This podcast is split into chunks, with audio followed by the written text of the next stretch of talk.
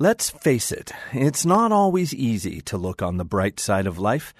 Laughter helps, but getting there often requires a helpful boost. If you are looking for something to give your laughing and smiling impulses a comedic kick in the pants, you are currently in luck. Right now, there are two shows running in the Bay Area, each one designed to make you feel a bit lighter and a touch happier. A stunt made possible by daredevil actors committed body and soul to the fine art of stage comedy. Confident in the uplifting power generated through the sheer ridiculous joy of watching a skilled comedian tumbling down a flight of stairs. In downtown Sonoma, on the Rotary stage at the Sonoma Community Center, Narrowway Stage Company has pulled out all the stops with Michael Frayn's high energy farce Noises Off, running weekends through May 31st. Though a bit loose and lumpy here and there, the Narrowway actors bring a strong, pulse quickening dose of their patented theater punk sensibility to this rollicking play within a play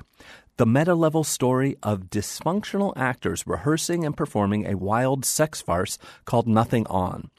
Tony Genesi's rotating two story set lets us see both sides of the action, front of stage and back of stage, as the hapless actors present the same ridiculous story three times over the course of its months long run, which, true to the long standing rules of comedy, goes anything but smoothly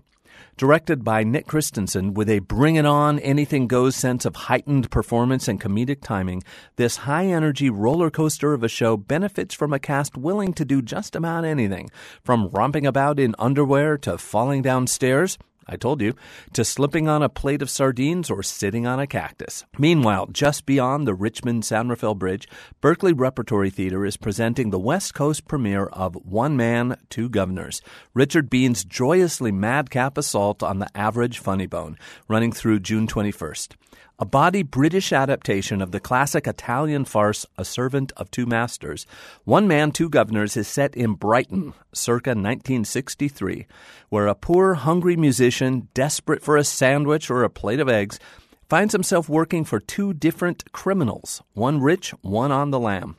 With original tunes played by a skiffle band along the lines of John Lennon's pre Beatles The Quarrymen, this show caused a sensation in London and New York, making a star of James Corden, now of The Late Late Show, whose shoes are capably filled in Berkeley by the actor Dan Donohue, acclaimed for his work with the Oregon Shakespeare Festival.